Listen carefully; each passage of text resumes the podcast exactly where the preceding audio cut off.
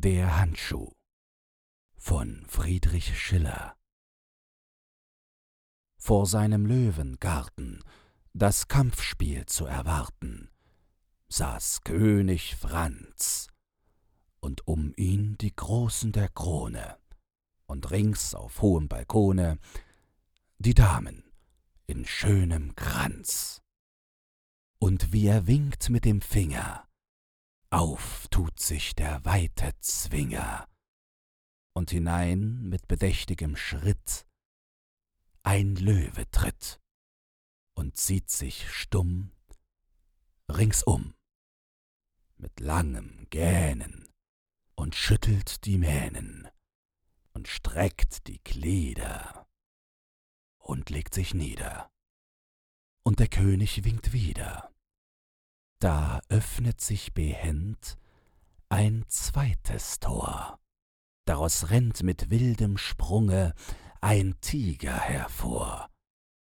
Wie der den Löwen erschaut, brüllt er laut, schlägt mit dem Schweif einen furchtbaren Reif und recket die Zunge, und im Kreise scheu umgeht er den Leu grimmig schnurrend. Drauf streckt er sich murrend zur Seite nieder. Und der König winkt wieder. Da speit das doppelt geöffnete Haus zwei Leoparden auf einmal aus. Die stürzen mit mutiger Kampfbegier auf das Tigertier. Das packt sie mit seinen grimmigen Tatzen und der Leu mit Gebrüll richtet sich auf, da wird's still, und herum im Kreis, von Mordsucht heiß, lagern die greulichen Katzen. Da fällt von des Altans Rand ein Handschuh von schöner Hand zwischen den Tiger und den Leuen mitten hinein. Und zu Ritter Delorges, spottenderweis, wendet sich Fräulein Kunigund.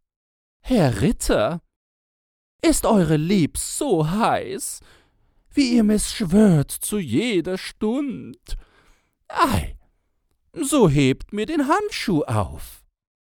Und der Ritter in schnellem Lauf steigt hinab in den furchtbaren Zwinger mit festem Schritte, und aus der ungeheuer Mitte nimmt er den Handschuh mit keckem Finger, und mit Erstaunen und mit Grauen sehen's die Ritter und Edelfrauen, und gelassen bringt er den Handschuh zurück. Da schallt ihm sein Lob aus jedem Munde, aber mit zärtlichem Liebesblick. Er verheißt ihm sein nahes Glück, empfängt ihn Fräulein Kunigunde. Und er wirft dir den Handschuh ins Gesicht. Den Dank, Dame, begehr ich nicht, und verlässt sie zur selben Stunde.